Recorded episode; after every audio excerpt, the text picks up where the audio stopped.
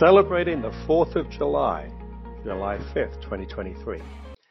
Independence Day is a wonderful holiday. It involves being outside in warm weather with the family to eat and watch fireworks. What's not to like?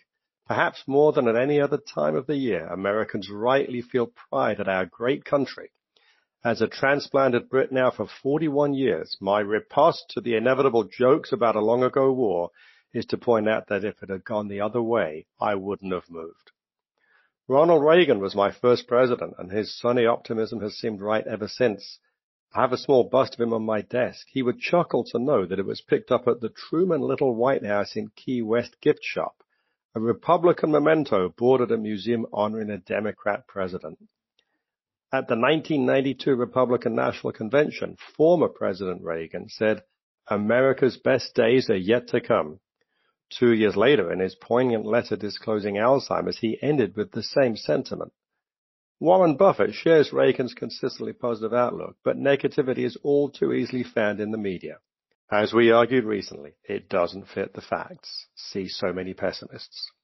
In April, The Economist declared that America's economic outperformance is a marvel to behold there's no bad time for this view, but rereading it while contemplating an afternoon of barbecue then pyrotechnics will make a thoroughly agreeable day even better. The charts date back to Reagan's time in office and his 1992 speech. There were plenty of reasons then to dismiss such simplistic optimism.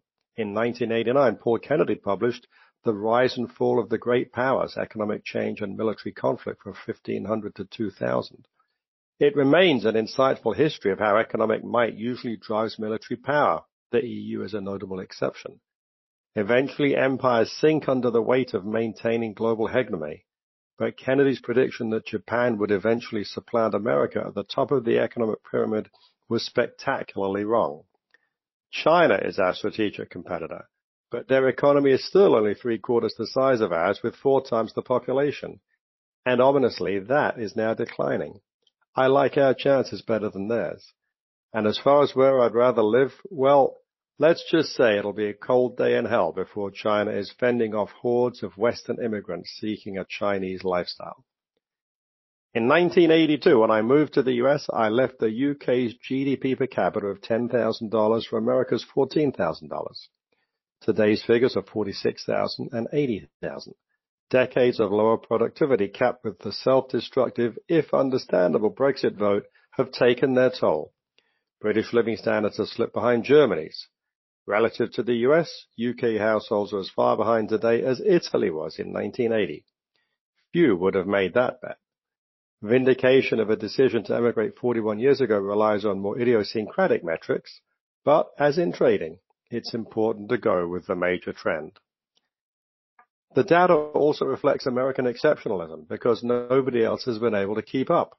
Our problems include fiscal profligacy, a poorly functioning electoral process heading for a rematch of two polarizing old men that nobody wants, and wokeness out of control. We're managing to overcome all these headwinds. Whatever problems we have are self-inflicted and not insurmountable. We love our flags in America, in England, the Cross of St. George has replaced the British Union Jack at sporting events. The United Kingdom is less so nowadays. Brexit exposed that the Scots would prefer to be run out of Brussels than London.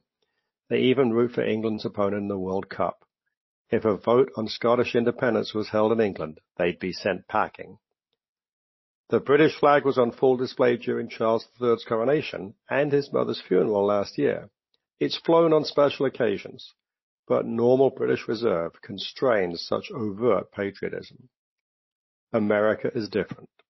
The waterway behind our shore house in Point Pleasant, New Jersey shows a flag at every home. These don't just fly on Independence Day, but on every day. Ours is on the left. Proud of my English heritage, I originally added the Cross of St. George appropriately positioned below our stars and stripes. Regrettably, it was made from cheaper material that a few months of coastal breeze turned ragged. It had to be retired. Our American flag is indefatigable, like America. Happy birthday, America.